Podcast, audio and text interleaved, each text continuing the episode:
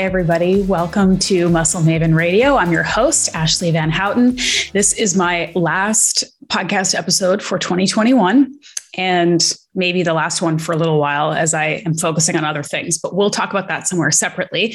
This one's going to be a big one. This one is going to be another one of those episodes where I'm just staring bizarrely into my laptop um, because I'm doing this one on my own. Uh, because this uh, episode, I'm talking about my pregnancy and birth and postpartum story. And it's something I've been putting off a little bit. I'm four months postpartum now, so I'm kind of out of the fourth trimester um, initial period. And I wanted to share this story and my experiences and what I've learned because I know that I really enjoyed and found helpful learning from other people before me. And so I'm going to try to make this episode not be five hours long. Maybe I have to drip it out over a couple episodes. If it is too long, we'll see how it goes. Uh, I'm going to talk in three kind of big sections. The first one's going to be pregnancy. Second one is birth, and the third one is postpartum. I took some questions from you guys, from listeners and people on social media. So I'm going to try to address most of those. And the first thing I want to say before I go any further is that this story is my personal story. I'm going to talk about the highs and lows and the things that worked for me and the things that I experienced. And I am going to make some educated inferences about why I believe things went the ways that they went, both good and bad. Um, and so I want everyone listening to understand that this is not medical advice. I'm not telling you that you have to do the things that I did. And I'm also not saying anywhere explicitly that I had the experience I had because 100% how I lived my life. I do believe strongly that lifestyle factors um, were a big part of how my pregnancy and birth and recovery went. But I understand that this is a very personal experience. And I don't want anyone listening to think, okay, well, if I didn't do it the exact way she did, um, she thinks I did it wrong or I'm stupid or whatever. And I also don't want people to think, well, I did do it basically the way you did, and it didn't work out that way for me. We're all very individual and different, and nothing more than birth is as you know singular and um, kind of a crapshoot, really, at the end of the day. So I don't want to say that you know, I think that this is all just luck and chance or lack of luck when a birth goes a certain way. Um, but I just want to be clear that I'm not telling anyone what to do. I'm telling you what happened for me and why I think it happened that way. So I just want that to be clear. Um, no judgment, no prescriptions, nothing, just a story and some educated inferences. Okay. So now that that's out of the way. All right. First up, we're talking pregnancy.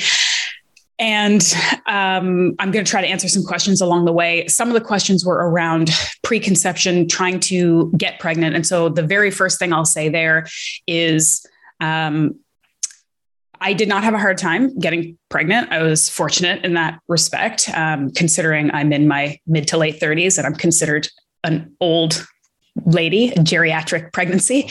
Um, but I had no reason to believe that I would have any issues, my partner and I, um, conceiving. And I will say the one thing um, that was relevant to us medical issues aside, or medical uh, issues around getting pregnant aside, um, stress is probably one of the biggest factors involved in um, fertility. So, people who are uber, uber stressed out about getting pregnant, that is going to impact your ability to get pregnant. And, you know, any woman with a cycle knows that that's also the case for your your monthly cycle if you're super stressed out if you're not sleeping if you're eating weird if you're doing anything that is crazy stressing your system that impacts your cycle so why wouldn't it then impact your ability to get pregnant so to the people who asked me, you know, tips about preconception and how to get pregnant.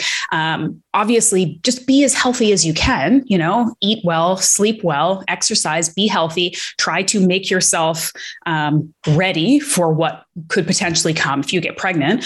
But other than that, and I know it's easier said than done if you really want to get pregnant, but that's that's the answer. Like if you stress yourself into a crazy cortisol spiked mess, that is going to impact your ability to get pregnant. So for us, we were very low stress about it. We were kind of just like, all right, it's the pandemic and we're not going anywhere. We're not getting any younger. Should we just try this? And like a week later, we got pregnant. So that's my story. Um, I wasn't taking prenatal vitamins. I did start taking some when I got pregnant. But I mean, my prenatal vitamin was uh, liver, eating organ meats, eating nutrient dense foods. I mean, that's what the original prenatal vitamin was, right? It was like eat healthy and try to just be as healthy and rested and recovered uh, as you you possibly can be because women's bodies are very sensitive to are you able to withstand the stress of getting pregnant and if you aren't you won't so that's that um, so getting pregnant got pregnant that's done um, i was fortunate that i did not have a lot of nausea. Um, so that's another very, very common um, side effect, especially in like the first trimester. And I got a lot of people saying, like, how do you survive that first trimester? I certainly didn't feel great, um, but I wasn't very nauseous. I had like a couple, like a week or two where I was like, I don't feel so hot. And my, my, um, my appetite was down. I couldn't drink coffee weirdly enough. Like the meat and stuff was fine, but I coffee grossed me out. My delicious iced coffee drink break. I couldn't drink that for like a week. Um, but I was certainly exhausted. I was having some like interesting night sweats and like weird dreams and felt very much like my body was working hard. Um, but I didn't have a lot of nausea. So I will say again that I think generally speaking, a a nutrient dense diet will help with that leading into it. But I, I, also think that the nausea thing is highly genetic. I think it's how your body responds to this spike in this HCG hormone and just like the hormone ups and downs in general. Some people's bodies react um, more strongly to that than others. And so, yeah, sorry guys, the nausea thing. I mean, ginger is supposed to help. Um, not letting yourself be super hungry, carbs, all of those things help with the nausea. Um, so I would say, generally speaking, that things like fasting and going super low carb should, for most of us, most of us, be off the table during pregnancy. And I'll get into that a little bit more with the um, the nutrition side of it. Cravings, I did have some interesting cravings. I mean, I don't need to explain these. I basically I craved breakfast sandwiches, um, eggs and bacon and cheese on bread. And so I ate a fair bit of breakfast sandwiches. And I also craved cinnamon buns, which I hear from other pregnant women is a thing. I don't know what, if it's the cinnamon, um, but so you know as soon as i got pregnant i basically was like i'm going to keep eating the food that i always ate and then if i have a strong craving for something i'm going to eat that too and i think that because i wasn't restricting myself in any way that actually kept me from having like crazier intense cravings throughout my pregnancy i didn't I didn't have any of these like I have to eat a pint of ice cream or I have to eat uh, all the french fries that I can find with pickles and also ice cream. I didn't really have any crazy cravings like that and I think it's because when I was like, hmm, I feel like a cinnamon bun. I ate one, um, and I just ate what my body wanted. And I, it's really kind of cool that I feel like at no other time in my life was my body giving me such strong signals of what I wanted. It told me a hundred percent, like go eat some meat, actually go eat some carbs. Like one thing that happened through my pregnancy that was really interesting and unique was I started craving fruit a lot. Um, and I don't normally eat fruit. Um, I just don't usually crave it. I don't have a problem with it. But my body was like, eat a bunch of citrus, vitamin C, um, eat fruity, juicy, like it, I wanted to be hydrated, I suppose, too. It was the summer as I was going on in pregnancy. So I had very strong cravings um, and I just kind of honored them. So I would, I would recommend that for a lot of people. So again, nutrition wise, I really didn't change my nutrition. I ate um, protein heavy, lots of animal protein. I had a lot of friends joking that, you know, wouldn't it be funny if you um, couldn't eat meat during your pregnancy? You were super grossed out by it and you had to like eat vegetarian or something. Sorry, guys, didn't happen. I hardly ate any vegetables. Just telling you. Um, yeah, I ate organ meats and meat and cheese and fruit, and I ate a lot more carbs. So the carb question and i got this later about breastfeeding too um, most of the doctors midwives obgyns um, health professionals people that i have talked to and through my own experience and research i don't think anybody would recommend low carb um, for pregnant women. Um, now that looks different for different people. Like maybe your version of low carb is still um, quite or your version of higher carb is still lower than the typical person's. I don't know. Um, but trying to get through the massive, massive work that is creating a human um, and then feeding them later without carbs, it just doesn't make a whole lot of sense. If you have a separate medical condition where carbs are are really metabolically damaging for you, you, you need to speak to a professional about that. But for the vast majority of us who just prefer to eat low carb because we feel better and we look better, um, that kind of should go a little bit out the window um, when you are again growing a person from scratch. You will just be a lot hungrier you will crave carbs more. Um, you just need that energy throughout the day to get through it. And I'll tell you, like, it is exhausting, especially the first trimester and the last trimester. Second trimester, you get a bit of a break, not really, but it's a trip that you kind of walk through life. And especially in the first trimester when you don't look pregnant and you are so tired and you feel so unlike yourself, it can be challenging because your body is doing such hard work and there's really nothing to show for it. And so it can be a little bit weird like, should I be sleeping all day? Should I be taking a break? Should I stop working out? Should I eat all these carbs? I'm the same. Like, this thing is just barely starting, you know? Honor how your body feels. If there's one time, it's this unique time in your life. And you notice I'm not saying sit on the couch and only eat ice cream because that's not what I did. And I don't think most people should do that. But listen and relax and give yourself a break and really understand the work that your body's doing and respect that. You know, it's important and that should be prioritized. Um, okay, so food, yeah. Um, I took a prenatal vitamin, ate everything that I always eat. Try to do that. Try to keep that protein up, um, but eat carbs. Like eat healthy carbs. Eat carbs that your body tolerates just the same as you always would. Um, Okay, so food, that's it. I didn't have any aversions. I t- okay, I talked about that. Um, the exhaustion and tiredness, I kind of just touched on that, but um, I think that and this is something I cover in the muscle science for women course that I do with my friend Rachel, and I talk about a lot. You know, women are busy. We have busy lives. You may have other kids to take care of. You may have a full time job. Um, you may be just type A and not like the idea of slowing down. But I really kind of took it upon myself to, again, this is a very unique time in my life. It's very temporary. It may be the only time that I do this. I'm just going along for the ride and doing what my body wants me to do. I still thought there was a part of me that was like, I'm going to be one of those like ha- hashtag fit pregnancy women who's like crushing intense workouts when they're nine months pregnant and is like repping out pull ups when they're seven months pregnant. This was not the case um, I slowed down a lot. And part of it was I got pregnant during the pandemic. Where I live, my gym had been shut down for um, a year before I got pregnant. So my workout volume had already been reduced drastically. And then I got pregnant. It was the winter time at the beginning.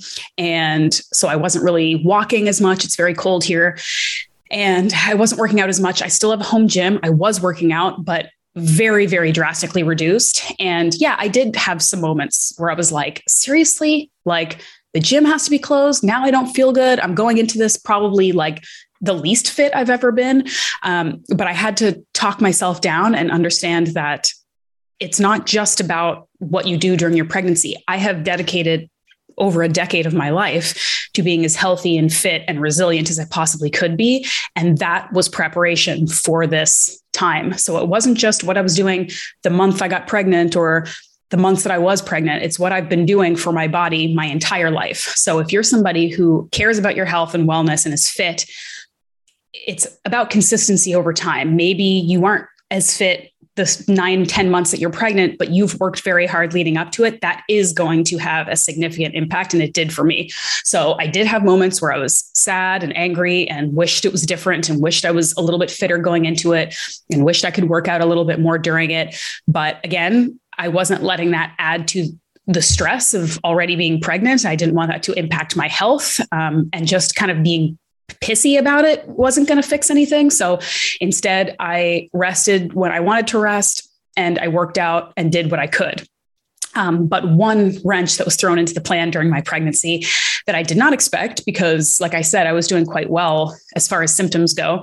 Um, I came up against a challenge that I had not heard of until I experienced it, and that was a pelvic pelvic girdle um, pain issue called SPD, um, pubic symphysis dysfunction, or um, yeah, pubic symphysis dysfunction. And basically, what that is, is your um, pelvic girdle, the joint, there's a pubic symphysis joint, like sort of in the front bottom of your pelvis. You can look it up and get good pictures of it.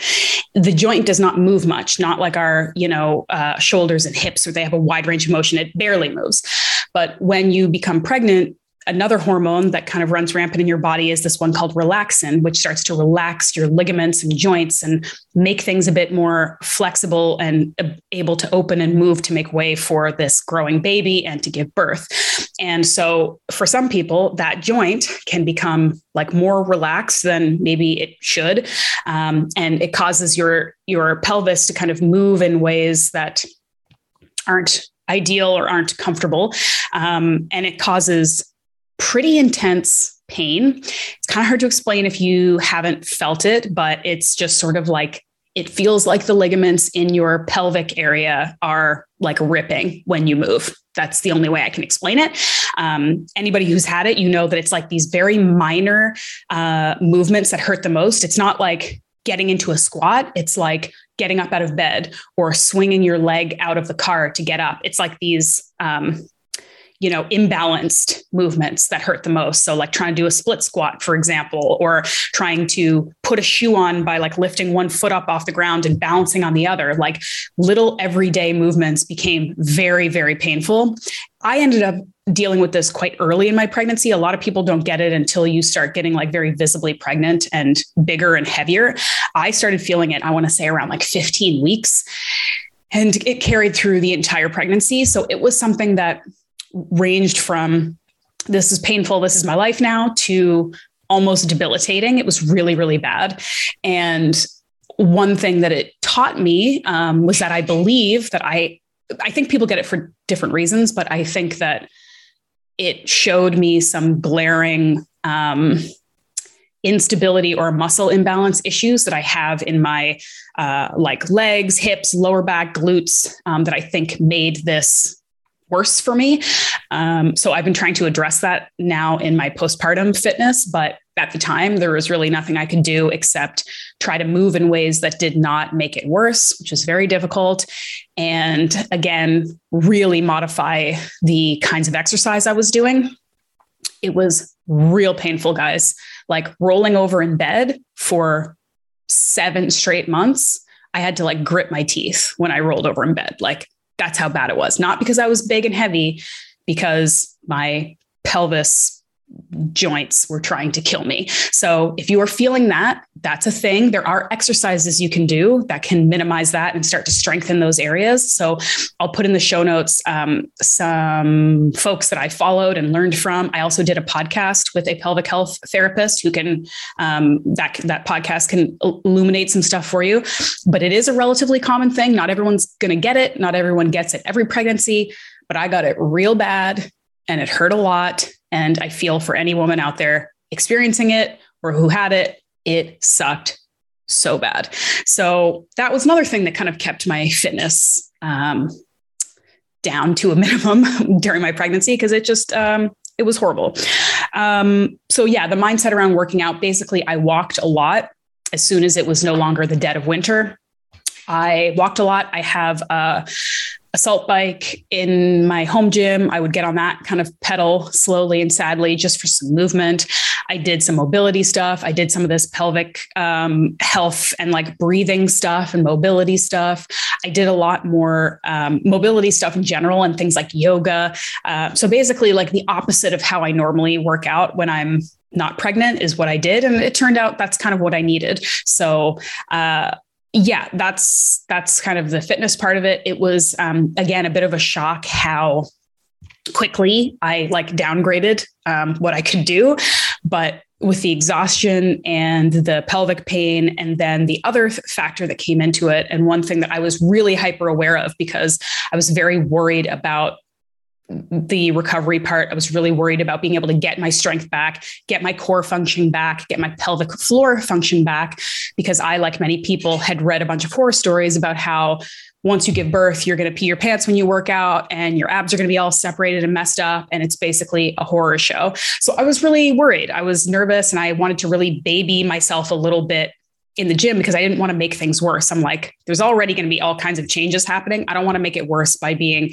irresponsible with how I worked out. And I remember the week that I stopped doing pull ups, which is pretty good. I made it to 22 weeks. So 4, 8, 12, 16, 20. I was like five months pregnant. Um, had a little bit of a belly. It hadn't really popped yet, but I was heavier for sure. Um, and I stopped doing pull ups because I remember I got to the gym, it was open for a, week or so, and I started doing one and I felt, I felt very uncomfortable in my core area. I felt like the abs were doing something they weren't supposed to be doing. I felt just kind of uncomfortable movement there and pressure there um, that immediately told me, do not push through this. This is no longer a good movement for you do something else and i stopped. I still had the strength to do them but i didn't feel comfortable doing it. Um, and so i stopped at that point. and um, we can talk i guess about the diastasis issue now too. So that's something that uh, happens to virtually all pregnant women. Your ab muscles separate as your stomach gets bigger and your baby gets bigger and kind of pushes your stomach muscles out and apart.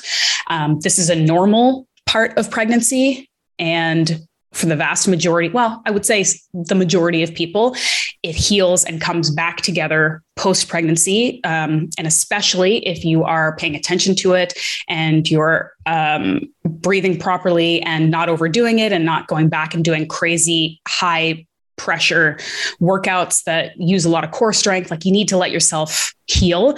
Um, but it was something that I had kind of been worried about because it's like okay your abs are separated they're going to look weird you're going to have this this coning that a lot of people see when you have a big separation between the like it's the linea alba between the two like rows of ab muscles.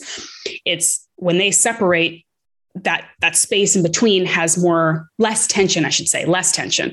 So that when you are bracing to lift something heavy or you're doing something very core heavy like a pull up you'll see like a pushing out of your abdomen because that that area isn't creating tension the way it should be.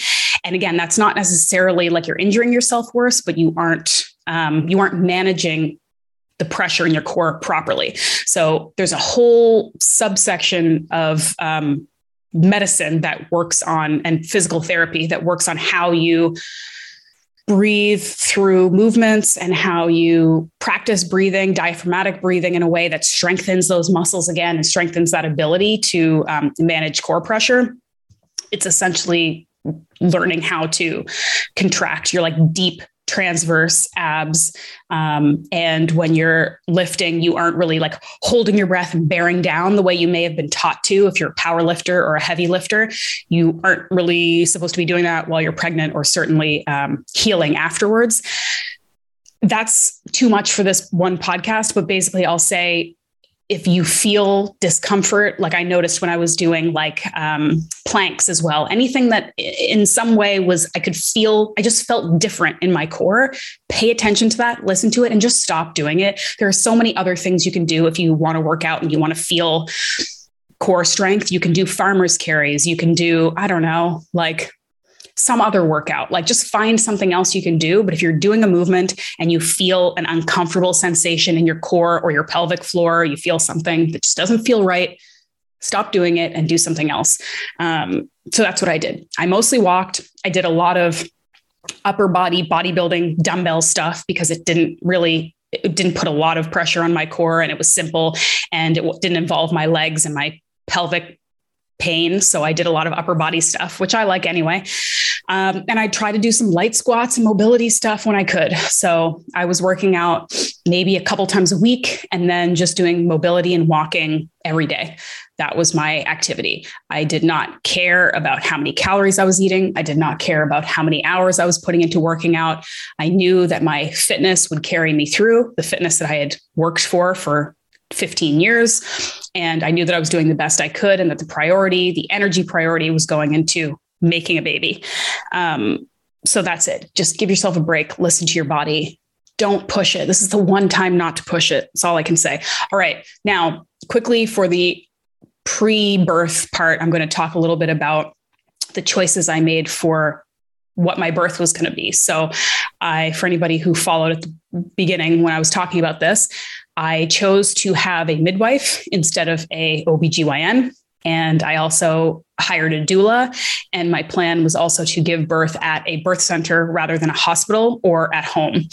And the reasons why I made this decision, and also caveat, I'm in Canada, so these things are a little bit different here than in the States um, and in other places that you may be listening in Australia or Europe.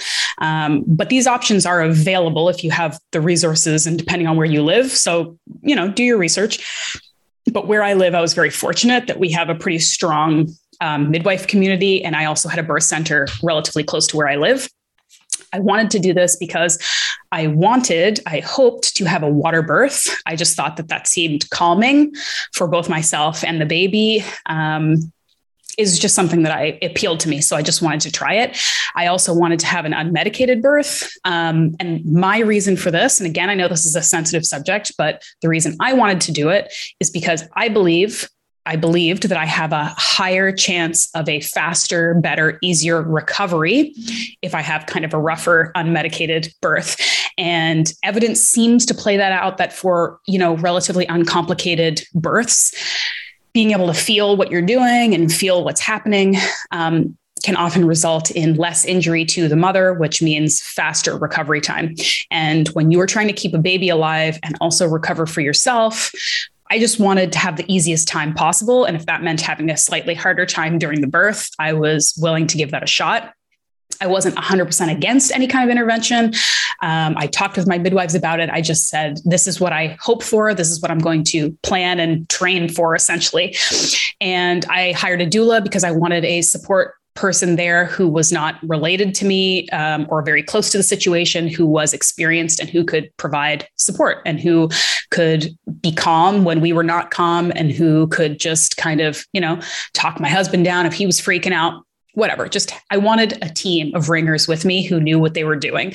Um, and I wanted to do it at the birth center because I frankly just didn't want to go through that process in my home. It would be messy and chaotic. And you know, God forbid if something happened, I just didn't want to be at home um, if things went haywire. But I really didn't want to be at a hospital if I didn't have to be. Hospitals are uh, full of sick people and um, I don't know, bad lighting and just strangers. And it just seemed like not a place that was conducive to the calm, natural setting I was hoping for.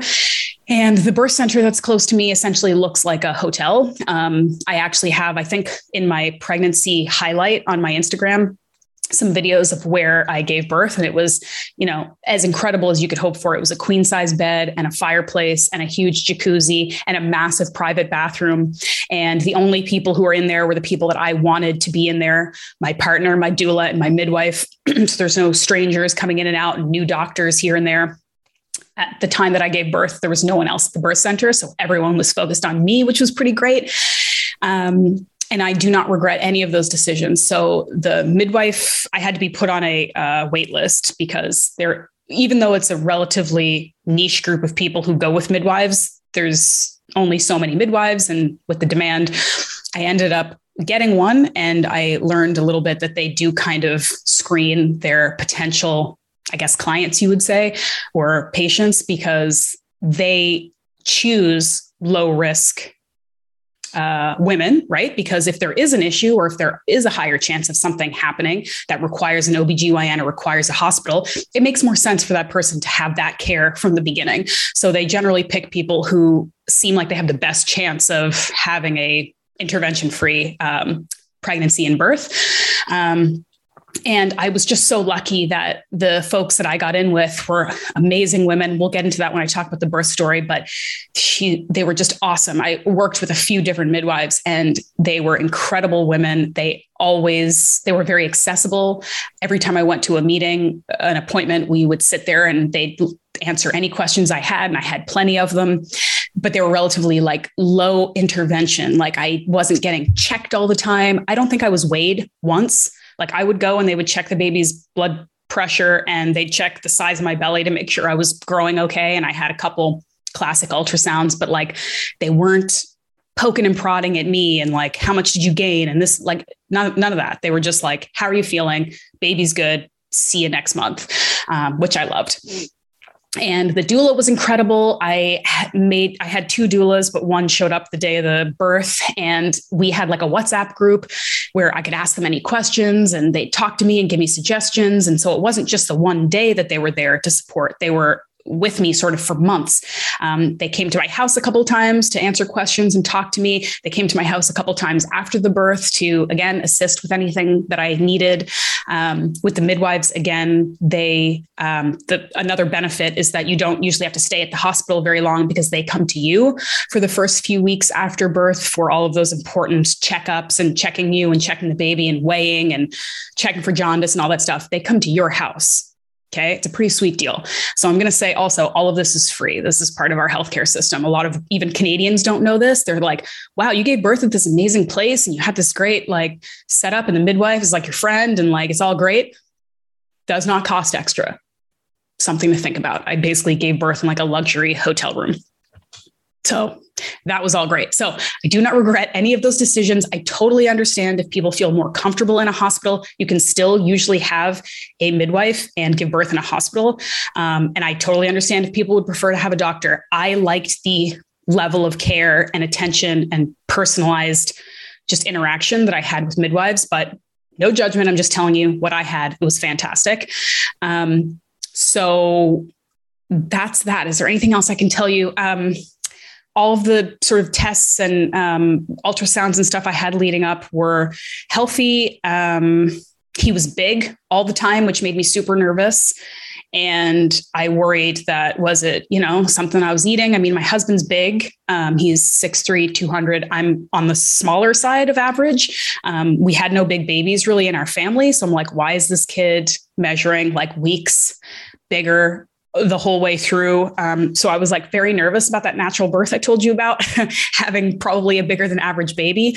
Um, but a lot of these things are not um, completely accurate. So they're like, you know, he could be looking big in the ultrasounds because he's got a long frame or a big head, but he's not actually as heavy as we're anticipating. Like you don't know. Um, so that was that. It kind of sucked that most of the ultrasounds and meetings I had to go to by myself because of the pandemic. And it sucked that that was uh, a thing, an opportunity that um, Alex didn't really get to experience with me. Uh, the first time I went to an ultrasound and saw that tiny little peanut moving around, kind of looked like a person, and he was like moving like crazy. It, it was the most incredible thing ever. And I'm sad that I didn't really get to share that with him.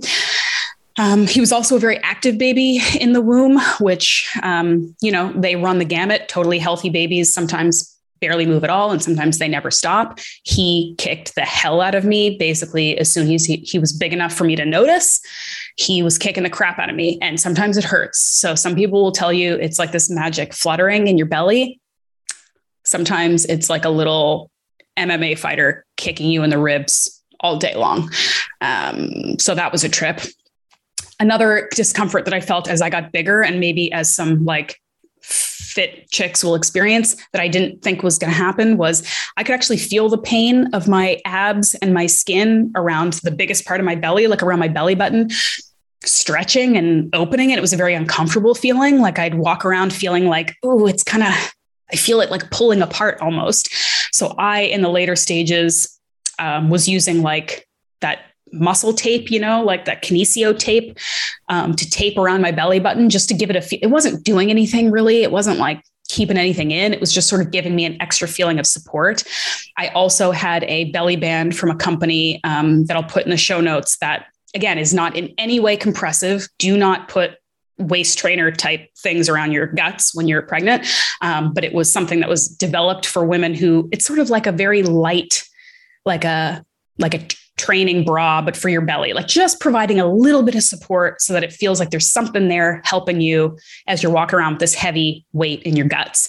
Um, because it's heavy and big. And if you're not used to that, which of course you wouldn't be the first time, it can be uncomfortable. I'm like walking around like holding my belly because I just felt like it was it was too big um, and it wasn't even really that big until the end and then it really popped um, but there's lots of things you can do um, to ease the discomfort as I got sort of near the end, it was the middle of the summer, which was very uncomfortable. I was starting to kind of get a little swelly. Um, I was trying to drink a lot and, you know, move a lot and stuff. But near the end, I'll tell you, and this is humbling for me because, again, I had a relatively easy, simple pregnancy, except for the pelvic pain. Um, but near the end, like the last month, it was a Herculean effort to walk around the block. Truly, I looked fine. I felt cute. It was great. Everyone's like, "Oh, look at you! Look, it's so cute, pregnant. Oh, you must be ready to go anytime." For me to get up and go for a 10, 15 minute walk around the neighborhood in the heat, being super pregnant, almost ready to go, it was like agonizing. Like it was real hard. I had to really make myself go. Um, and at that point, it really was a comfort thing. Like I was so uncomfortable, regardless of what I was doing. I wanted to kind of move my blood and move my body a little bit. I wasn't pushing to work out hard. I just needed to move. And it was rough, guys. I feel you. Anybody who's in that last little bit, if you're the partner of somebody who's in that last month of pregnancy, just do everything you can for them because their life is miserable, probably it was really rough. I understand finally why women are ready to go into labor because they're so uncomfortable. They're like, just get this out, get this baby out of me. This sucks. Um, the only fitness thing that I managed to keep up, and I was really kind of proud of myself, you may have noticed if you follow me on Instagram, is the stair workout that I did once a week. There's a really awesome set of stairs here that are pretty gnarly. They're like quite high, um, but I wasn't running up them. I wasn't working very hard. For whatever reason, the steps almost hurt less than walking sometimes for my new body. Um, so we'd go there once a week and I'd plod up and down those steps and, you know, strangers and women would tell me I was doing great and give me high fives. I felt really good. Um, but it was something that kind of made me feel, continue to sort of feel strong and like I was doing something. So if you can find something that makes you feel good like that, do it. You can do it right up until the day before you give birth if you're feeling it. Um, but that's it. So that's essentially my pregnancy story. Generally healthy, still incredibly taxing and crazy. Um, watching your body change every day, there's sort of like a new mini symptom or thing to kind of deal with. Um, but I gave myself a lot of patience and I just told myself, this is my job. And I was fortunate enough to be in a situation where I could really focus on that. This is my job is to be as healthy as possible, to not make anything worse or harder or more stressful for myself. I'm going to try to enjoy the moments, although I'm fine. I accepted that I didn't enjoy all of it because a lot of it sucked. You're still having an incredible experience. Um, and so, yeah, try to try to enjoy it while you can, but know that it's you're doing really, really hard work. And it doesn't matter how fit you are. It doesn't matter if you have barely gained any weight and you still feel super great or whatever. It's still a ton of work you're creating a person. Give yourself a break, treat yourself as well as you possibly can, and then prep for that birth because it's a wild ride. So I'm going to take a break here for a minute and then I'm going to talk about the birth, which is the most epic part of this. Um, thank you for sticking with me. Quick break, talk about the birth next. All right, everybody, we are back for the second part of this uh, pregnancy postpartum trilogy. I'm going to talk about the birth now. Uh, I got some more liquid because this is an exhausting day talking about all of this. It's exhausting to talk for a long time, but it's really exhausting to kind of relive some of this stuff because it's just so intense. And one of the things that I tried to do right after birth was write write it down, that I would share it in a blog post and share it with people who are interested. And I still have not put that blog post out yet because I found it very difficult to try to explain and try to do justice to the experience just in words in a blog post. And I kept tr- trying, and then I'd come back to it, and I almost didn't want to look at it or, or read it. And I think that was still me trying to like process the experience. Um, and now that I'm like a few months out, I'm more ready to do this. And I also have kind of come to terms with the fact that I probably will never be able to adequately explain how it felt, how I feel, what the experience meant. Um, and I think most people who have either been through birth or any kind of singular crazy experience, you just have to make peace with the fact that you know you're never going to be able to like really fully recreate it for someone else. But i know that um, people can find a lot of peace in hearing other people's stories, a lot of information, a lot of things that they may not have thought about that they may want to go and do some of their own research and look into, a lot of comfort and entertainment. And you know people just love hearing about other people's stories. So i'm hoping i will get that blog post out because i do think that it will probably have a bit more detail than me um, talking through it because I'm going to forget some things um, and know that I'm really just telling the story kind of off the cuff. So forgive me if I ramble or go in weird directions, but I'm just kind of like telling you the story. Um, so, birth. Okay. I went into labor on my due date, which is pretty rare, apparently. Um, but I had not really been having any signs or symptoms leading up to it. I was having Braxton Hicks contractions, which um, are essentially they are like training contractions for your uterus. So some people feel them, some people don't. Some people have a lot of them, some people don't.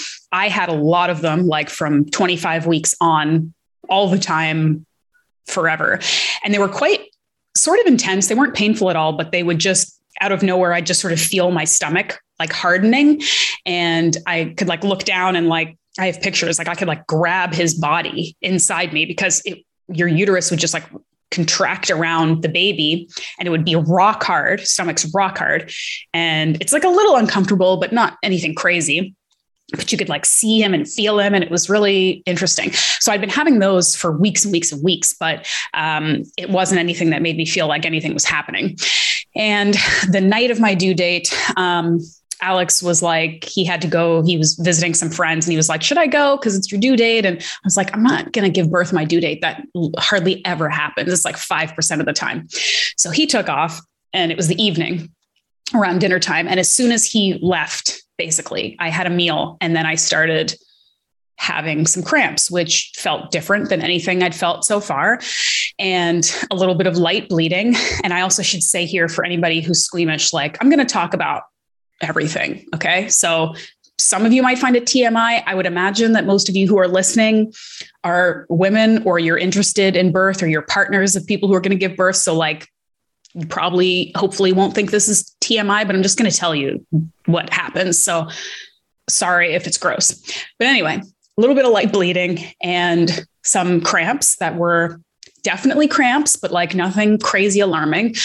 And so I sort like I paid attention to them and they were kind of like every 10 minutes apart, which is nothing to be concerned about. And I'd read over and over again that with first time births, you could be going through mild beginner active labor for like days. So, like, walk around your house and clean up and pack your bag or do whatever you're going to do. It's nothing to be concerned about. So, that was kind of the vibe I was in. And that went on for like about two hours. And then my husband texted me and was like, you know, how's it going? And I was like, yeah, don't freak out. But like, I think I'm having some contractions. So maybe come home. So, of course, he freaks out and flies home real quick, which actually worked out well because as soon as he got there, things kind of escalated quickly. So when he got home, I was feeling a little bit more pain and he was he started kind of timing them and they were like immediately went to like 3 to 4 minutes apart. Like I had like 2 hours of like early this isn't a big deal and then they just went ramped right up to like 3 minutes apart, quite intense. So he's like, "Oh, all right. Well, this is happening. Maybe I should call your doula and your midwife." because the doula comes over and hangs out whenever you want them to, essentially. And where I live, the midwife will come and check you out at your home because you, it's not advised that you um, go to the birth center. Actually, they don't admit you until you're at least six centimeters because six centimeters dilated. So pretty well into active labor because they don't want you like hanging out there for days potentially. It doesn't make sense. So he called them while I was starting to kind of really start focusing on these contractions a bit more because they were pretty painful. And I had one like quickly after he got home that was painful. Like I was on the bed and I was kind of breathing and like sort of panicky because I was like, it's not supposed to hurt this much this soon, right? And I had this like instinctive feeling. I'm like, I got to go to the bathroom. So I get up and I'm kind of like freaking out, hobbling to the bathroom. I get there and immediately whoosh, water breaks, just like in the movies. Big old lots of water lots of water. It like felt like a balloon popping inside of me and then water gushing everywhere. So I was like, okay, water just broke. I think things are like really happening now. And he's like, oh shit, okay. So the midwife actually, she like lives kind of out in the country. So it took her like a half hour to get to me. Um, and I was kind of worried. I was like, is this baby going to just like pop out of me in the bedroom? Like things seem to be escalating quickly. Um, but at that point, I was kind of just like pants off, moving around a little bit, sort of dealing with the the contractions.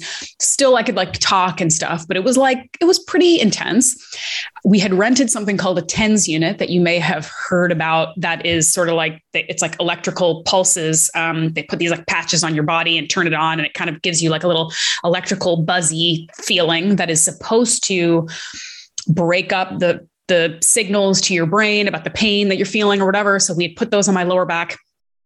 Personally they did absolutely nothing.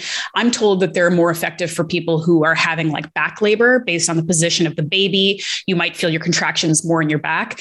Um, Magnus, my little boy, he was head down in the optimal position. So I wasn't feeling really back labor. I was feeling it very strongly in my stomach and like lower groin area. So it did nothing for me.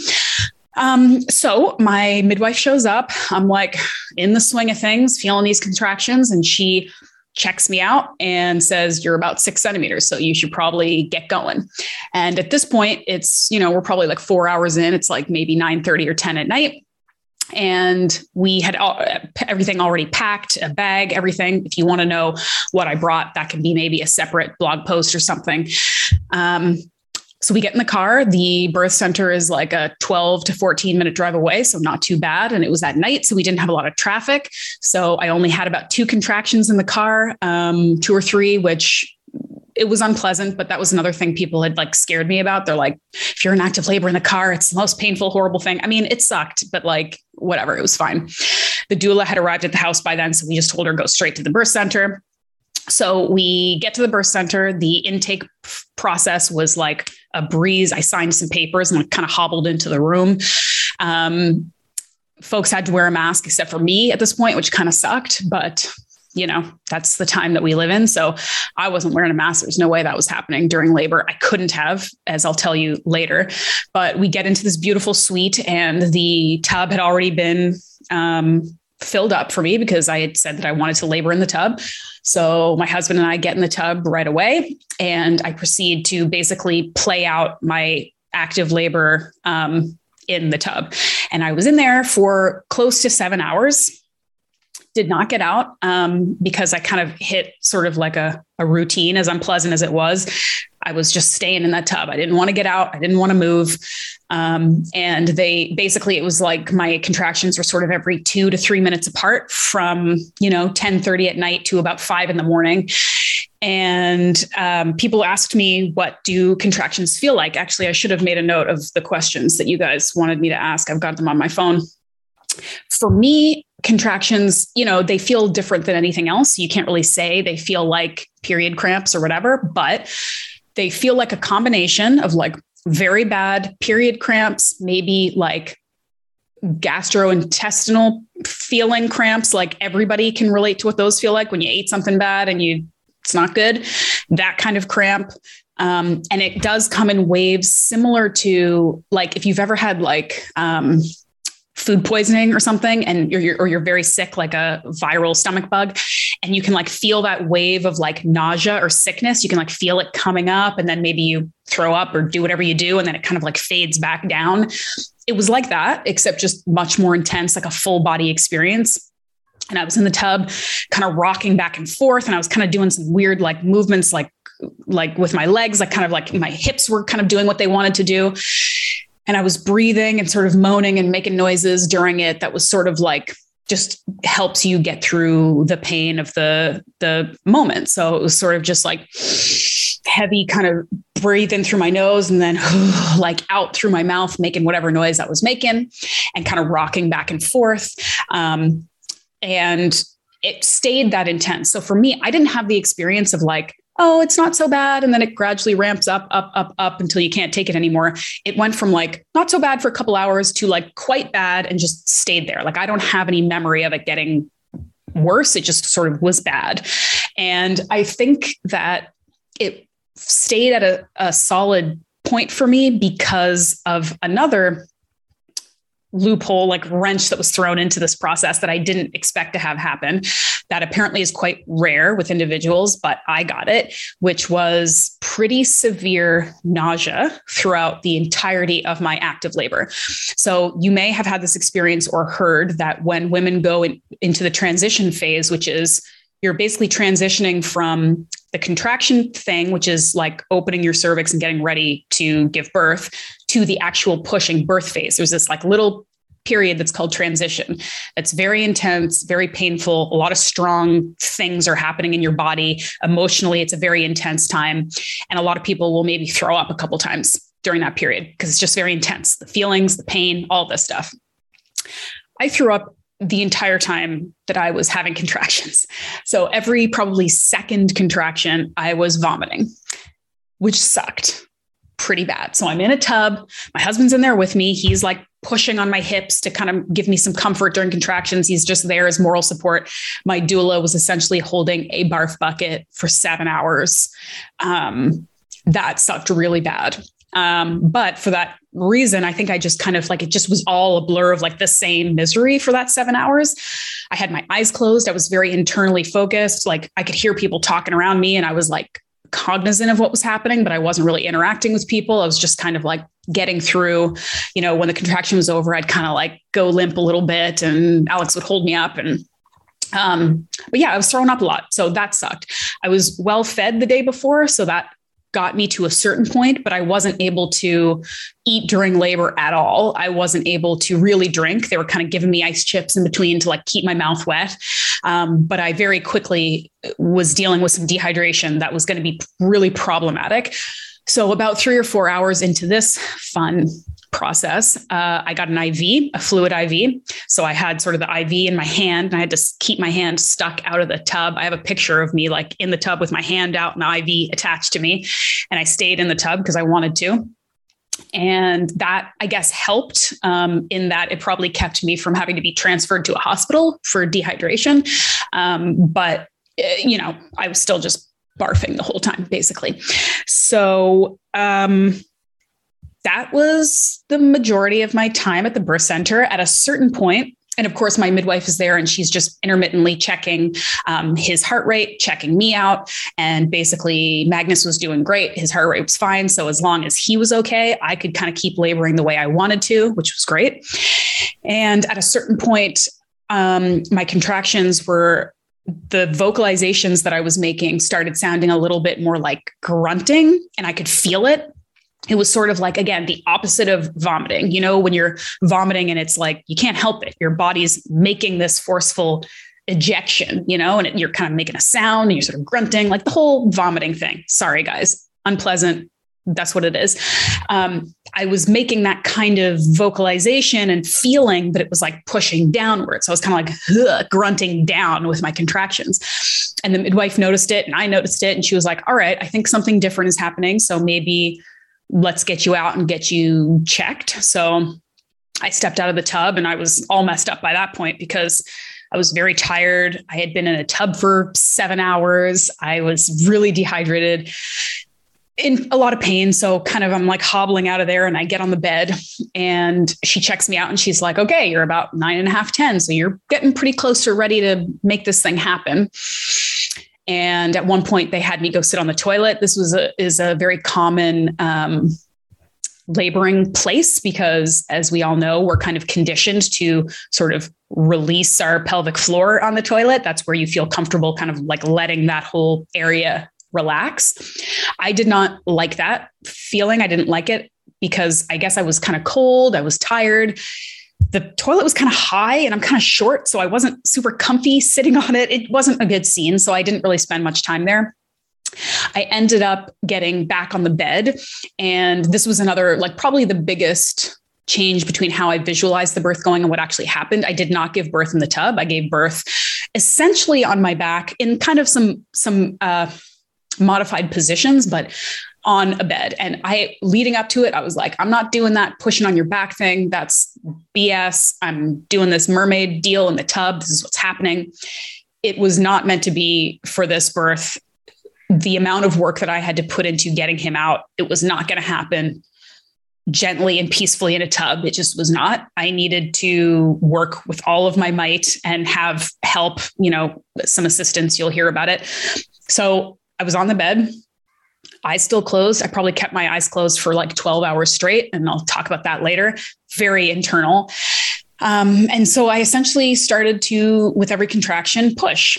And, um, you know, I had my husband on one side, I had the doula on the other, I had the midwife down at the business end, and I was kind of turning and like, you know, curling and doing whatever I could do. I had practiced and and researched about how to push and breathe um, because there's lots of conversation around like that kind of breath hold pushing versus breathing out while you push.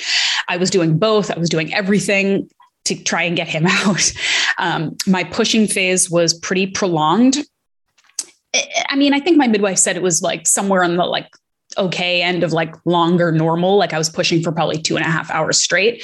Um, and I thankfully was vomiting less during this phase. I think I still threw up a couple times, but the process of pushing, it just, I think my body transitioned a little bit.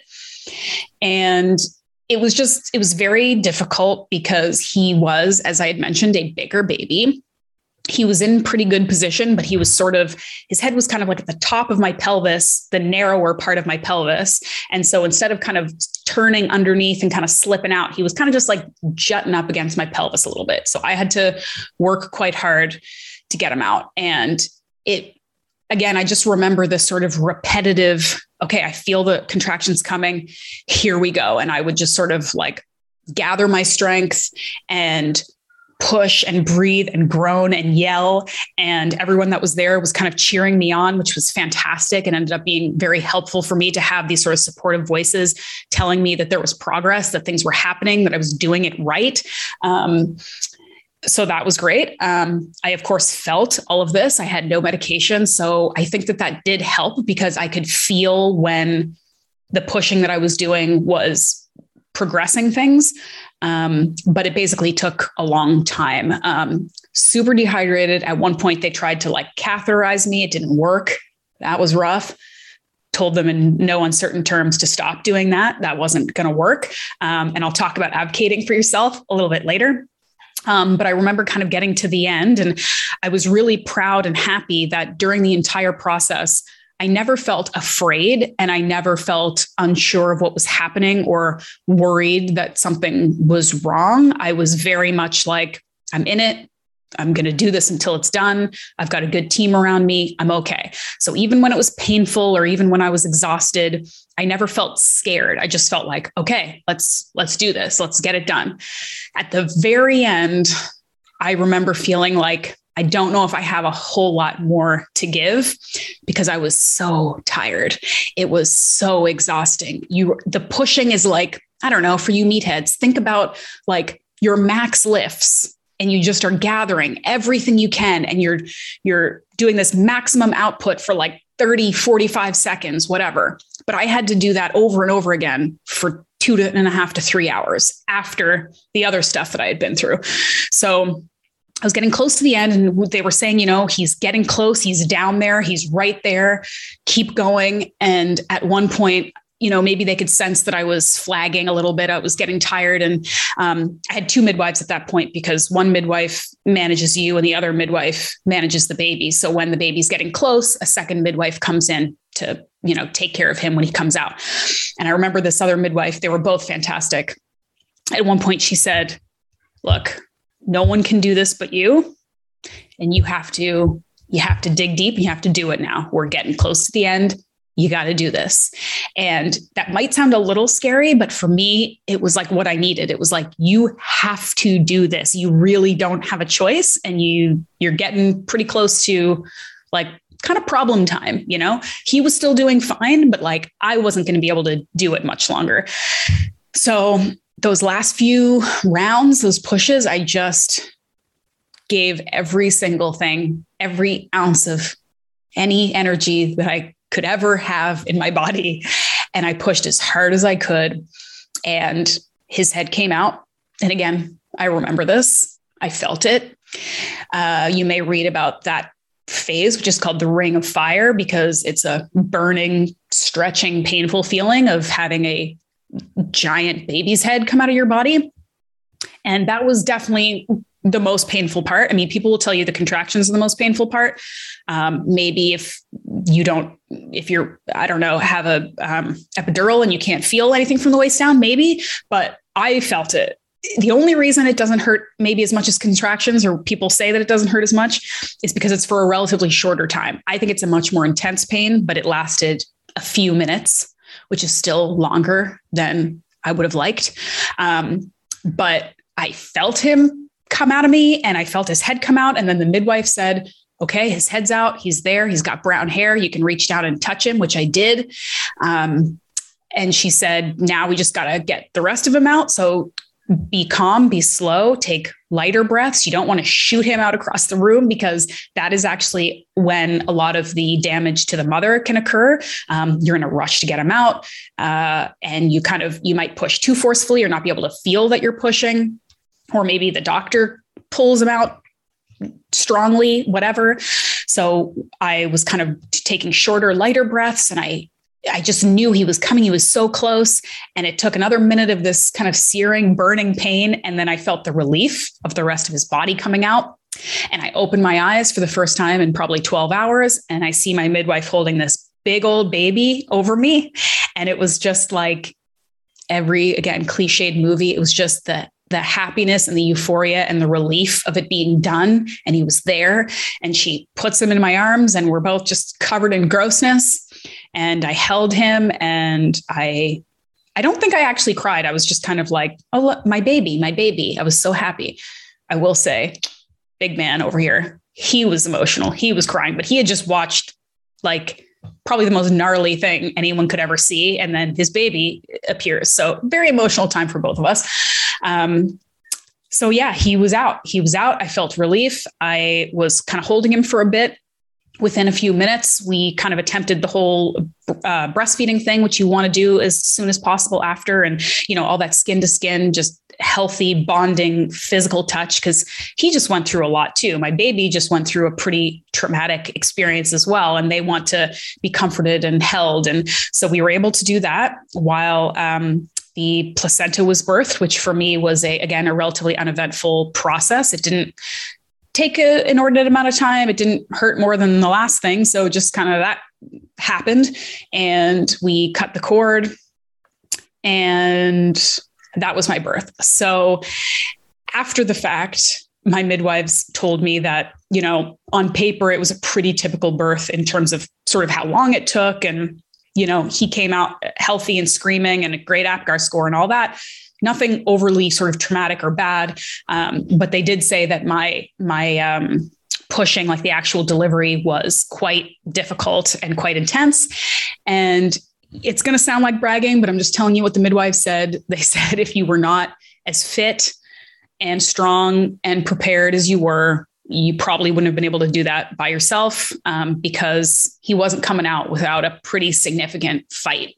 Um, and I'm I'm proud of that. I mean, I wish he had come out easier, um, but I I take a lot of um, comfort in knowing that I did my research, I had the right team, I worked hard, and I was able to have more or less the birth that I wanted to have.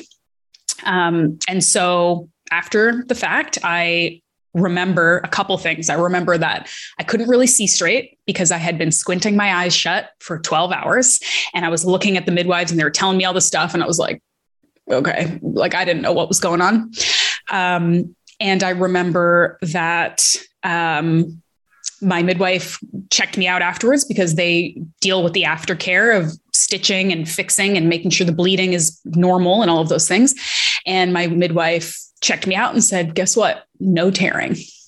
And I gave her a high five because it was it was due to her and a number of other factors i think that that resulted in me having very minimal damage after birthing a eight pound 10 ounce baby who's 22 inches long he's a big baby not giant crazy but he was a solid baby and i'm not a large person she said, I mean, first of all, shout out to um, Julie. She was my midwife and she was incredible. And she was kind of one of her uh, points of pride is to, again, minimize damage for mothers and try to avoid tearing when possible um, because it is extremely common. It's very rare not to tear, especially on your first birth. But there are a lot of things you can do to minimize that risk. And I would say for me, the things that minimized it were first of all, just being in a tub for seven hours. You know what happens to your skin when you are wet for a long time? It's you know softens the tissues. So that helped probably. Um, she also said just tissue skin quality right? So some of that might be genetics and luck. Some of it might be the fact that i eat a nutrient dense diet and i eat collagen on the reg which is good for your skin and your ligaments and your tissues um, and then another part of it was being unmedicated I was able to really listen to their instructions about how and when to push and how hard.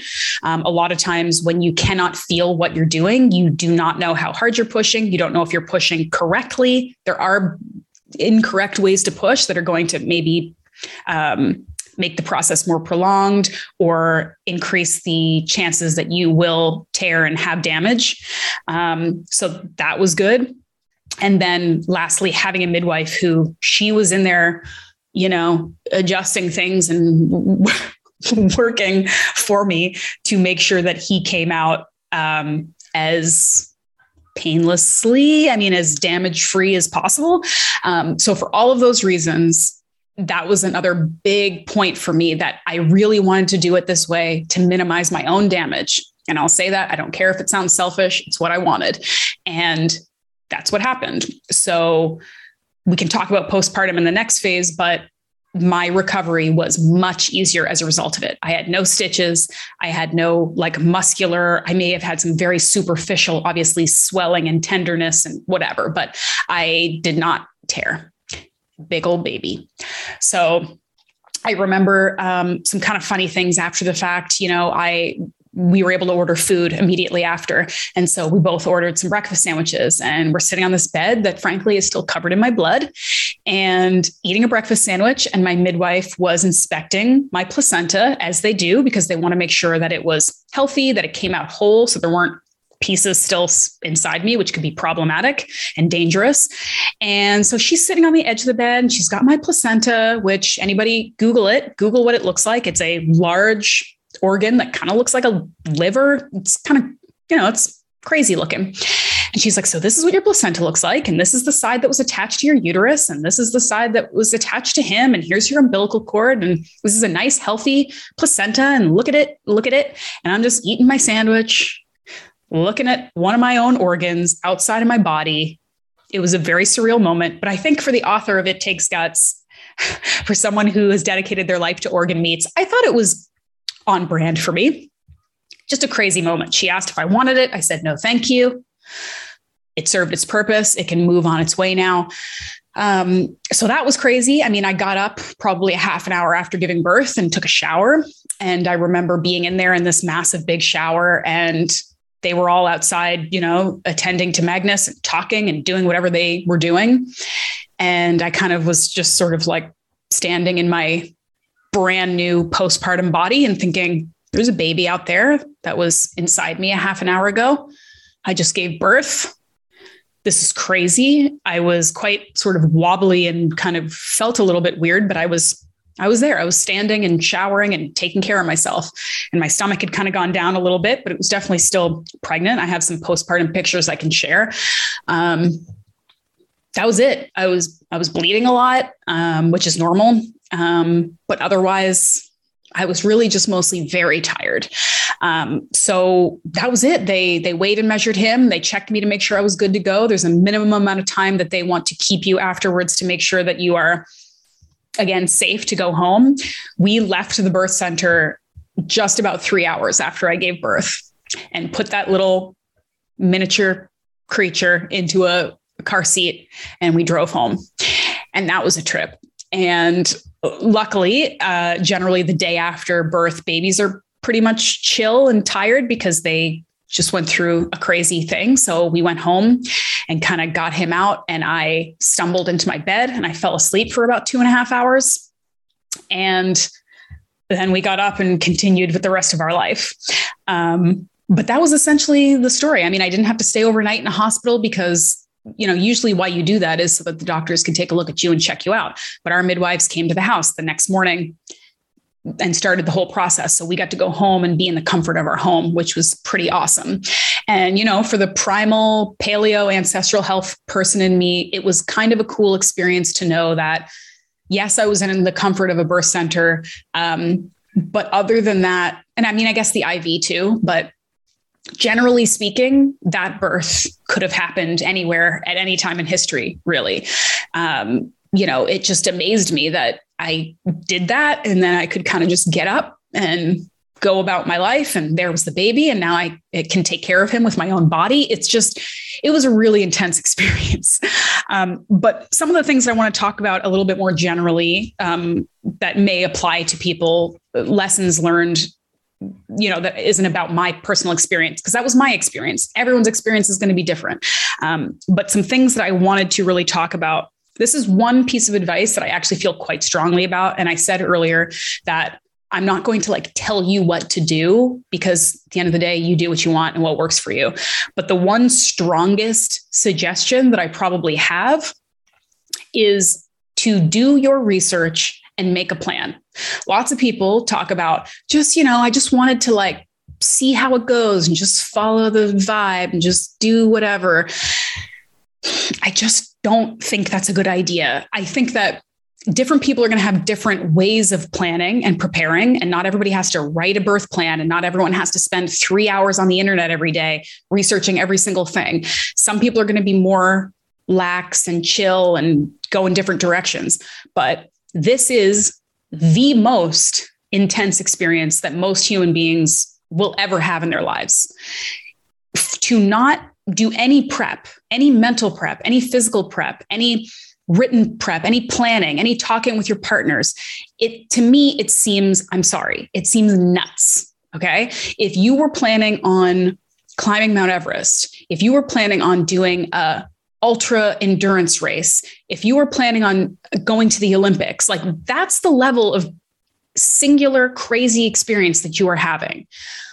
If you were planning on hitch, I don't know, like hiking the Appalachian Trail, you wouldn't say, "Oh, I'm just going to wing it." I'm not really it makes me nervous to plan and who knows how it'll go, so like what's the point? No. Okay? Do some prep because it will help you, even if your birth doesn't go the way that you planned or prepared for it to. You will be empowered because you know the different options. I researched what would happen if I had to get an emergency C section, if I had to be transferred to the hospital, if I decided to get medication, if I hemorrhage, all of these things, because I wanted to know what my options were. I wanted to know what decisions I had in any of these circumstances. Yeah, I didn't like thinking about some of it. And if it stresses you out, like there are ways you can think about it or work with it that are going to not make you super anxious, but like understand what your options are, understand what could happen in any circumstance. If you're into take the medicated route, like look at the pros and cons of the different options because it will help you make decisions when go time happens and you are in a crazy stressful situation. Um, also talk to your partner and your support system. If it's doulas if it's your mom if it's your sister if it's your husband whoever. Talk to them about what you hope and what you plan and how they can help you and the different ways that they can support you. And know that this stuff can change at the time but if you want somebody to hold your hand the entire time and tell you that you're amazing if you want someone to kind of leave you alone if you want him to be the one who talks to the doctors because you're freaking out and can't talk have these conversations say i really want to try to go unmedicated but let's have like a secret work code word for if I'm like over it and want some an epidural or something. Plan these things ahead of time. Okay. Talk to your care providers. If you have a midwife, like I went through all this stuff. I said, this is what I would hope to have. I understand that, you know, things are going to come up. My midwife talked to me about all of the ways that things could go wrong, frankly, because it's important to know these things. Like she had told me ahead of time that one in five people who go to the birth center end up transferred to the hospital. Very rarely is that a life or death emergency. Usually it is because they decide they want medication, they get too tired. Maybe there is a complication after the birth with the placenta or with bleeding that the doctors have to manage. It can range from I just choose to go to the hospital to something, you know, more dire, but it's quite common for people to be transferred it's good to know how that works. How you, you get in the ambulance, your husband has to follow along in a car. Like these are things you want to know about and be prepped for so that you don't think you're dying or it's the scariest, worst experience in the world.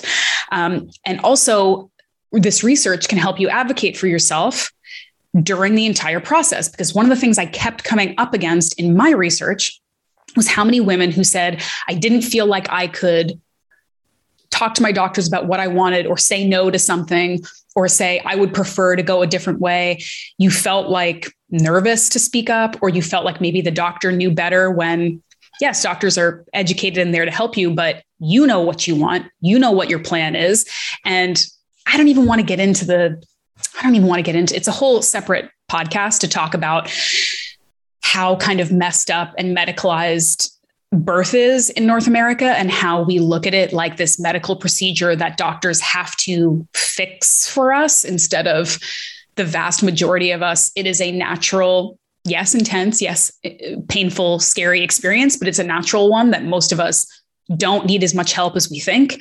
Um, but we have turned it into this experience where you couldn't imagine not being at a hospital because it's a scary, crazy experience. You need to be at a hospital, you need doctors to help you.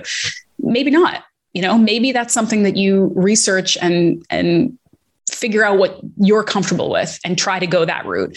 And the more you know and the more you research and the more you get comfortable with how you envision your birth to go the more you can advocate for yourself and get a better outcome for yourself. So even if that is i want to give birth with an epidural at the hospital what have you you can still have a bit more understanding and knowledge when you're talking to your doctors when things come up you can you can know that you always have options and you always have a choice. Um, so that's why i feel so strongly about it. And i also feel really strongly about this research and preparation and planning because what i have also come up against in my readings and research about pregnancy and birth you see a lot of the word trauma. You see a lot about birth trauma. And feeling like you had a traumatic experience with your birth. And while I will say that it is so intense and so visceral that it is sometimes scary to think about after the fact, and it was very intense for me, I do not feel like it was traumatic. And and it's because of how I feel about the birth. So I did some research and it turns out that the majority of people who feel like they had birth trauma, it is much more related to how they felt about their birth than how the birth actually went. So, to explain that, there can be people who had a relatively quotation mark here, quote unquote, simple, easy birth, who, for whatever reason, they felt like they weren't listened to, they felt out of control, they were scared, they weren't supported, they felt traumatized. And then there are people who had crazy, scary emergency C section births that were completely out of, you know, out of, they were crazy. They were scary and intense. And they did not feel traumatized by their birth because They felt like they were supported, listened to, they felt safe, they felt all of those things. So, what I'm saying is, it matters less about how your birth actually went and how you fe- than how you felt about your birth. That is what minimizes the trauma. And we don't want to be traumatized by our births. And we don't want to be told, at least you all survived. Who cares if you had major physical injuries and trauma that could have been prevented? Who cares if, you know, you your birth went completely differently than you wanted to?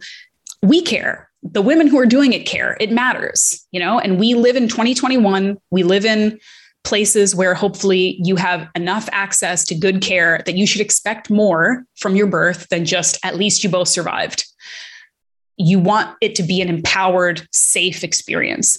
So the more you know, the less likely you are to have negative outcomes and be traumatized by your birth. Feel very strongly about this. So, again, you don't have to research the way I did. You don't have to you know, make it your entire life's journey, but just talk to some people, read some books, follow some health professionals or doulas or midwives or whoever on social media. Run through it a bit in your head. I downloaded an app and did breath work and meditation consistently for the first time ever in my life because I was like, I know I'm going to need to go to a different place when I do this. And I need to have that breath practice and that ability to calm myself. And I did that and it helped. Um, so that's it. Uh, it was incredibly intense. It was hard to think about for a couple months afterwards, but I am proud. I'm excited about it. I'm grateful. I'm happy that it went the way it did. I would have liked less barfing. I would have liked less pushing. Um, but I generally could not have asked for a better situation with a better group of support people. Um, and the outcome, of course, was amazing. So that is my birth experience generally. I'm going to, just before I turn this off and take a break for before we get into part three, I'm just going to check and see if there's any of these questions that relate to birth that I can answer. No, these are all postpartum. Okay, so that's it. That was um, that was a lot of words and a lot of thoughts and a lot of feelings. But I hope that you found it helpful. If you have any other specific questions, I'm still willing to answer them, maybe in a blog post, um, maybe in an IG live or something. Um, but that's the general gist of it. And uh, I hope that helped you. I'm going to take a break and I'm going to come back for part three, which is talking about the fourth trimester, postpartum, healing, recovery, breastfeeding, all that crazy stuff. So stay tuned. And here we have come to the third and final portion of this very long podcast the fourth trimester postpartum healing and recovery portion. My brain is almost done working. So I appreciate you sticking with me and letting me kind of do this completely from my brain instead of maybe prepping like I should have, but it's all up there. So I'm going to talk a little bit about the first few months after birth, which is still a minute. I mean, he's four months old now, um, and answer a couple more questions, and then we'll be done. So recovery. As I mentioned in the last section, I was fortunate to not have torn um, physically of course, I was still very much recovering and healing. And when you are doing that, while also trying to keep a newborn alive, not sleeping, figure out breastfeeding, all of those things, you are, you know, at a distinct um, disadvantage in terms of just purely personal healing. So it's worth knowing that going into it that maybe you expect it to happen faster. Maybe you expect to get back to yourself and doing other things more quickly. The, the thing that i'll just keep saying over and over again is like have patience for your with yourself. Understand that this is a very temporary and unique time in your life. Um, and don't push it as much as you want to. And i understand people who want to get back to feeling like themselves and working out and getting strong and all of those things. But i don't know if it was bruce lee who said this. Forgive me if i'm quoting him wrong but it's slow is smooth and smooth is fast. And when you're recovering in any way, trying to rush and skip ahead and go against what your body is really signaling you to do can result in injury, burnout, issues that are going to ultimately make your recovery slower because you are trying to rush it. So if you just go consistent, slow and steady, respect your body, respect the process, you will be recovered faster than if you try to rush it. And I know there's people thinking, because we all do it, yeah, sure, that's what other people should do. But for me, I can rush it because I'm unique and different. You're probably not. You should probably just take it slow. I can hear my child crying in the background. So this is going to be a fun third installment. He's his his dad's with him, don't worry, but it's stressing me out. Okay. So my recovery immediately after um, i was obviously exhausted. Um, i had sort of hormone things happening. I had like even fluid things happening. You know you lose a ton of fluid all kinds when you give birth. And um, it was like the heat the water retention all that stuff that was happening. So all that was happening. I had the craziest night sweats. No just sweats for at least a month or two after birth. Just again, this is hormones regulating. Like every time I would breastfeed, I was just drenched in sweat. That's probably going to happen, especially if you're you gave birth in the summer. So that's fun. Um, bleeding, I was bleeding. I mean, again, with the TMI, but like most women who give birth, no matter how you give birth, you are going to experience some pretty intense bleeding for weeks afterwards. Like I was up to at least a month. Um, and the reason why is not necessarily any like trauma to your tissues, but you know, your uterus has gone from something that was like this big to something that was like this big, and your placenta is growing along with that. Your placenta at the end of your birth is like the size of a dinner plate, and that is attached to your uterus. So it connects the baby to the uterus, it's connecting the baby to you. And it's magic how these hormones and how your body works. When you give birth and your body knows it doesn't need the placenta anymore, it detaches from the uterus. But that's not like a clean, like Lego pull apart situation. It detaches from the uterus and it leaves a wound in your uterus that is the size of a dinner plate that has to heal. And it does that quite well, but you're going to be bleeding a lot for a while. So that's a thing. So, nutrition really matters. Okay.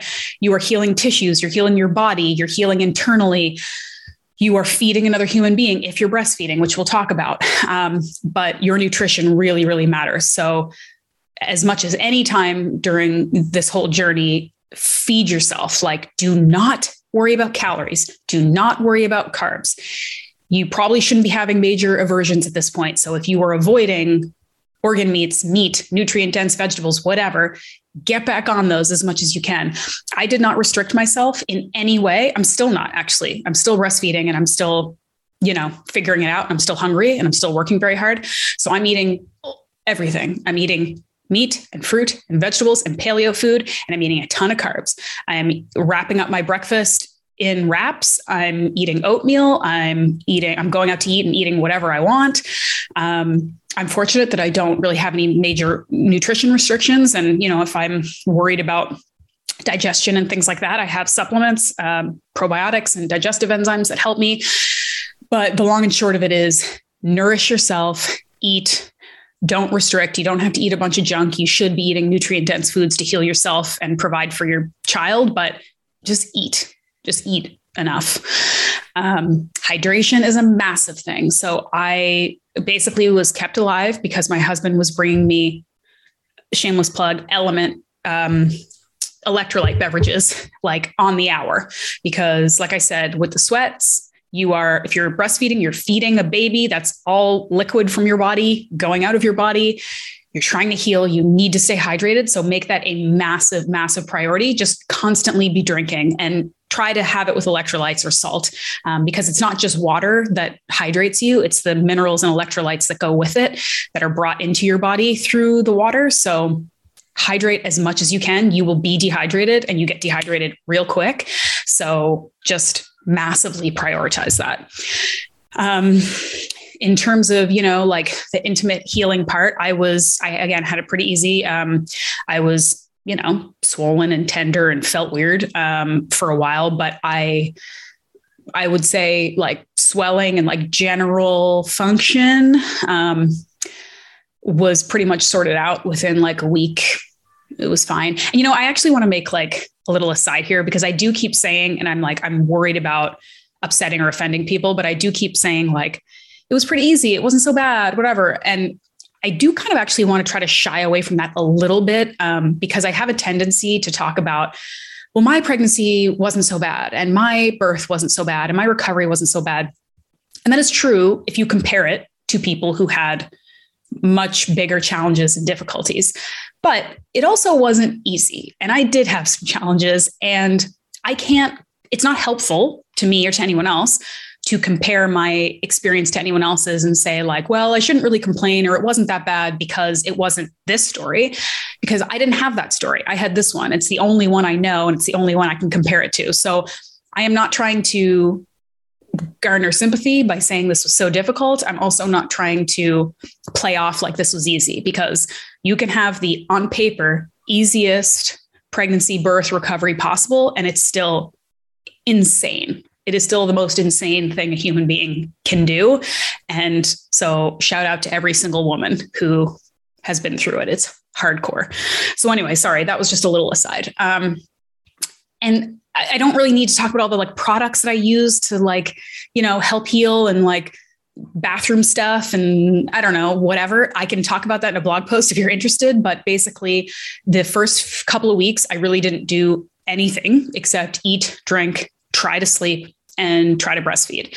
And that was a couple weeks, solid weeks of just doing that and then I would slowly like, you know, move around the house a little bit more. Like I think I left the house once or twice in the first couple of weeks to like go down the block. I went for a tiny walk with him wrapped up and my husband like kept it very very very chill the first couple of weeks because your body just went through like a whirlwind and your body is moving things back into place. Your body is in many cases feeling very um, disconnected and disoriented and weak. And you know my core is still of course not back to where i want it to be. But those first couple of weeks and months i mean your stomach is still you still kind of maybe look a couple months pregnant. Your uterus takes some time to come back into place into its rightful normal size. Um, your abs have been turned off for months. They need to kind of come back on so your stomach feels weird and squishy and soft, and you kind of can't contract your abs very well. And I remember I was going for walks and I was just feeling things in my core and my pelvic floor that I was just like, yeah, I just had a baby. I I can tell. It's hard to explain what those feelings are. I mean, I was again fortunate. I didn't have any like pelvic floor issues or prolapse or anything like that. I, you know, it healed well, but I I remember times that I'd like go for a walk and I'm like the the pressure of like stomping my feet down on the ground, like I could feel things in my core and midsection and pelvic floor that I was like, that's still healing. Take it easy, slow down. Definitely don't try to lift a weight. Um, I did not go back to the gym until probably 10 weeks, I would say, about postpartum. And I was feeling better by then, but I wasn't feeling like I wanted to put a barbell on my back. Um, I really, really babied myself and took it slowly. I saw pelvic health pelvic floor therapist who helped me figure out my core again and kind of checked for the diastasis, that separation that I was talking about. I had a minor one, which is surprising considering the size of my belly at the end, but it, it I think came back together pretty well. And so she was teaching me exercises and breathing to um, support that area and brace that area properly and help help those muscles come back on, um, help my pelvic floor re-strengthen again because it went through a pretty severe trip when I was giving birth and pushing a baby out through that area. Um, so all of that was healing. And so what I did at home, I would go for short, slow walks. It felt really good to be able to walk without the pelvic pain because the SPD went away as soon as the baby came out. Thank God. Um, I went for walks and I did some mobility stuff. I mostly sat around practicing my breathing and trying to kind of feel and turn on my abs again. So I did that mostly for like the first 10 weeks. And I am now, even still four months out, I'm now going to the gym when I can, which is not that often, maybe, maybe two to three times a week uh, when I have help.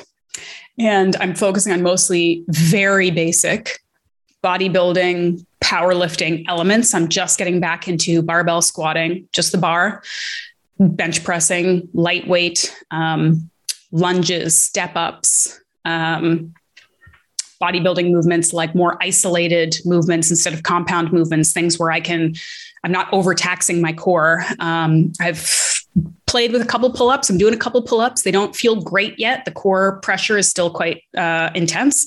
So I'm working on that. I'm working on doing things like planks and side planks and bird dogs and lots of lots more core work than I have ever done before. Previous to this, my core work was my core getting worked when I did pull ups and squats and deadlifts. Now I'm focusing on getting that area strong and healthy and turned on again before I go to those other big kind of uh, intense lifts. So, I mean, at some point, I may want to share more details about what my training plan was, but it's basically like just if there's ever a time to just give yourself a break and just be okay with taking it slow. Like, like I said, I thought I was going to be misfit Pregnancy and I thought I was going to be just crushing workouts all the way through. And I really sleep pretty well and generally am not that upset with the fact that I am moving super slowly. I'm going to have to rebuild a bunch of strength because I had a bunch of strength and a bunch of strength got me through that pregnancy and that uh, that delivery and I have the rest of my life to work on, you know, fun strength and looking good and all that stuff. Um, and it's fun. It's fun to kind of start over in a certain sense and like do things better this time, maybe than I had done before, and work on things a little bit from scratch and get back to fundamentals. I think that people who truly appreciate their sports like that kind of stuff, focusing on the fundamentals and being humble and being willing to just always be kind of have a beginner mindset in terms of learning and, and, you know, just being humble about it. Um, so, pelvic health therapist, highly recommend uh, highly, highly recommend uh, because pelvic floor issues are something that are very, very common, especially with women who have given birth.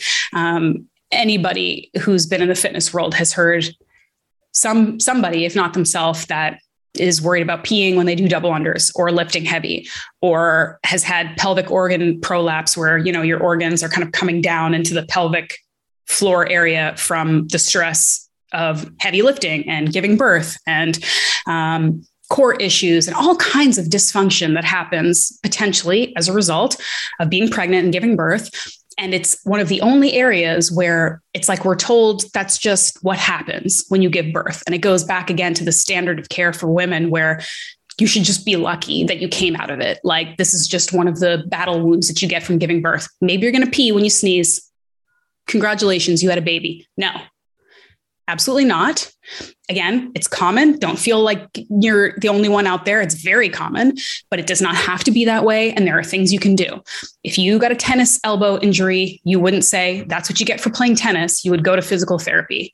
So if you have the resources, if you have the ability, go get one. Get one when you're pregnant. Go to them when you're pregnant. Go to them after you're pregnant. They will help you.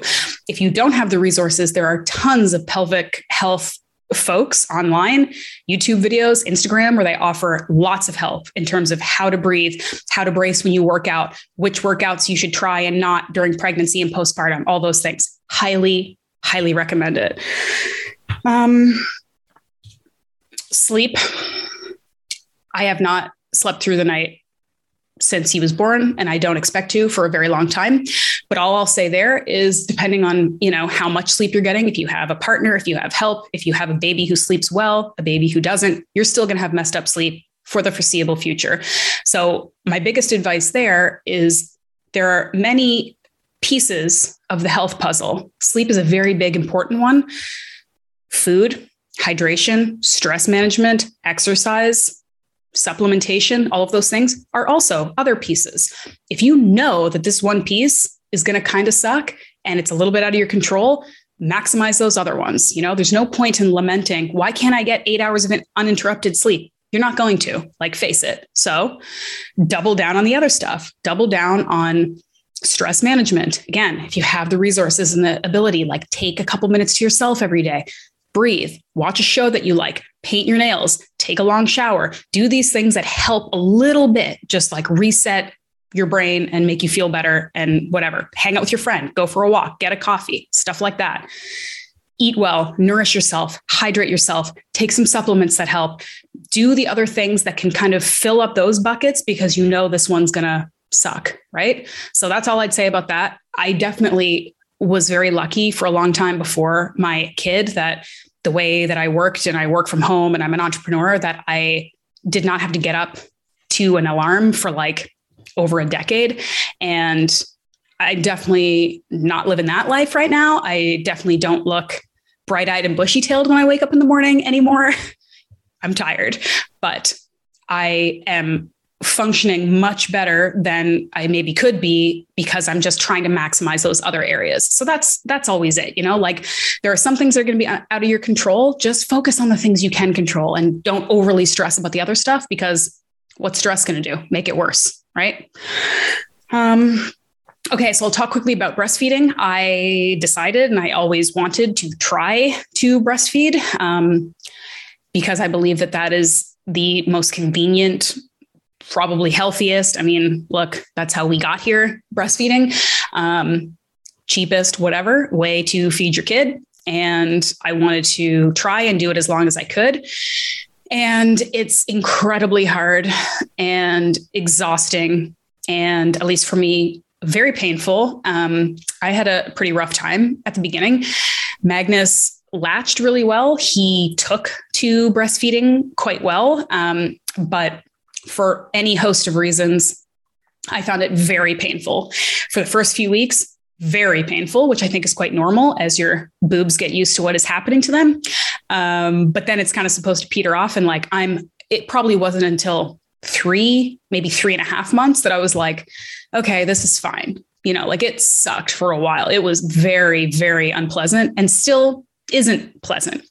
I love to do it because I love to provide for my son and I love that I can soothe him and make him feel better, but it does not feel great for me. And so if it never feels good for you, that's okay. I definitely got a sense on the internet that it's like this beautiful, peaceful, like meditative time. And I'm like, no, it's kind of like someone's gnawing on your boob for hours a day. And that's not awesome. So if you love it and it feels good, fantastic. If you don't love it and it doesn't feel good, also pretty normal. Uh, I did see a lactation consultant because I was like, this hurts and doesn't feel good, help. And I think the lactation consultant was helpful. Um, but it's just, it's, it's a slog. It takes so much dedication. It is exhausting. It takes so much energy. And I can't be away from him for more than a couple hours because he needs me to eat.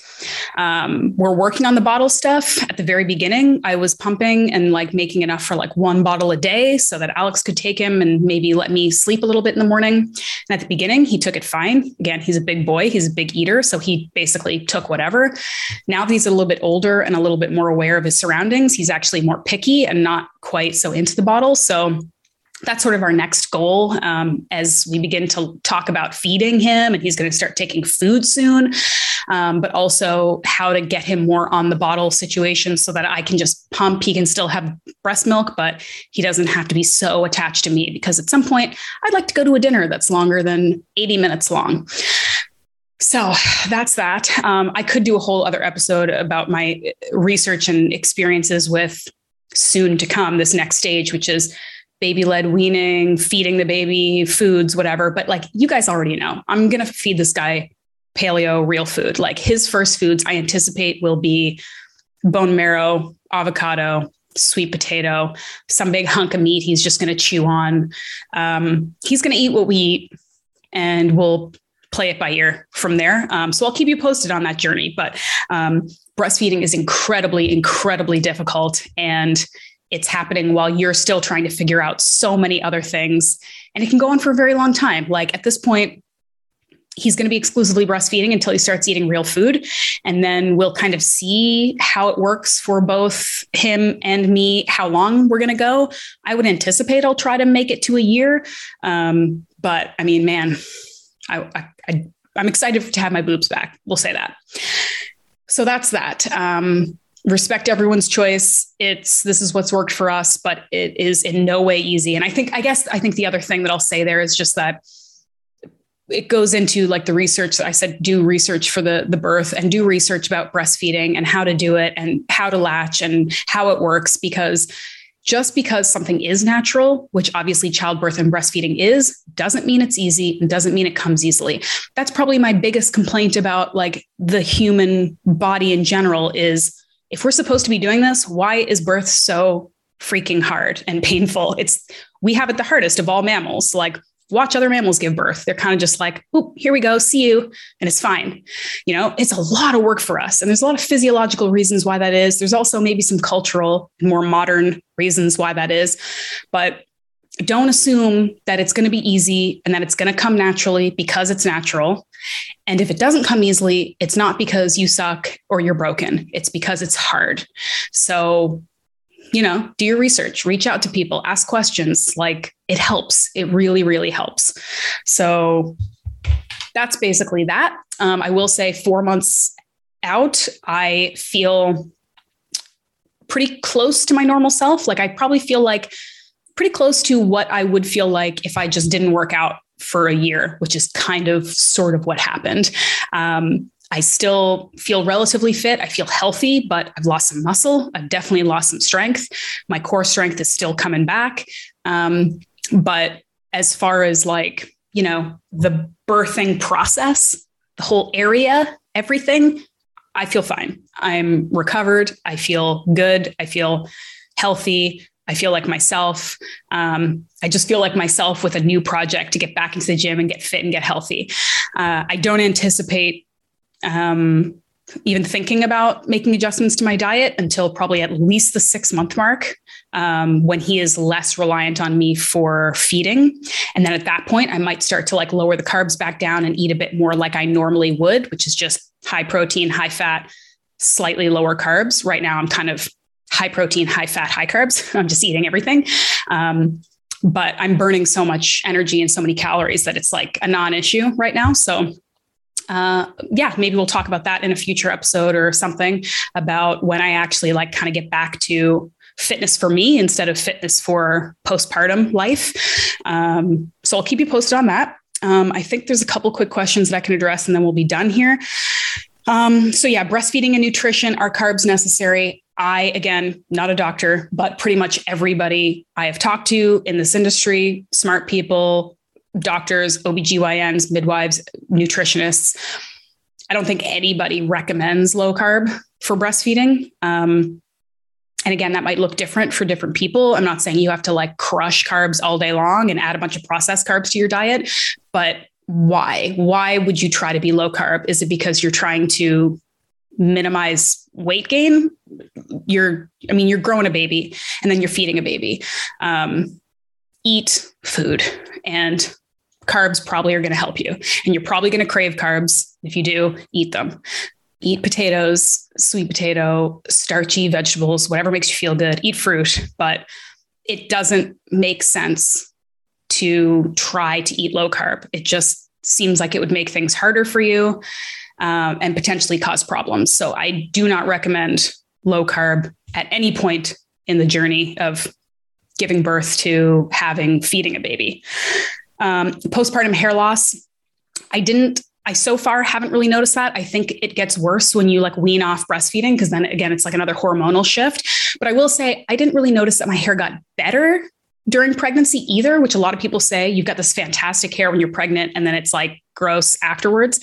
It's basically like the hormones that are happening to your body when you're pregnant keep your hair from falling out as much as it normally would because we're all, our hair is all falling out all the time just like normal amount of shedding and then that turns on again after birth so it seems like you're kind of going bald i think for some people but i think it's actually a normal your hormones just catching up i didn't really have like a fantastic head of hair in pregnancy anyway and i haven't noticed a significant issue after the fact i think it's just um he's crying again i know he's going to come up here um I lost my train of thought. Yeah. So it could happen to some people, doesn't happen to other people. Nutrient dense diet is all I can say. Nutrient dense diet, take care of yourself, minimize stress that will probably minimize the hair loss. I haven't really noticed much.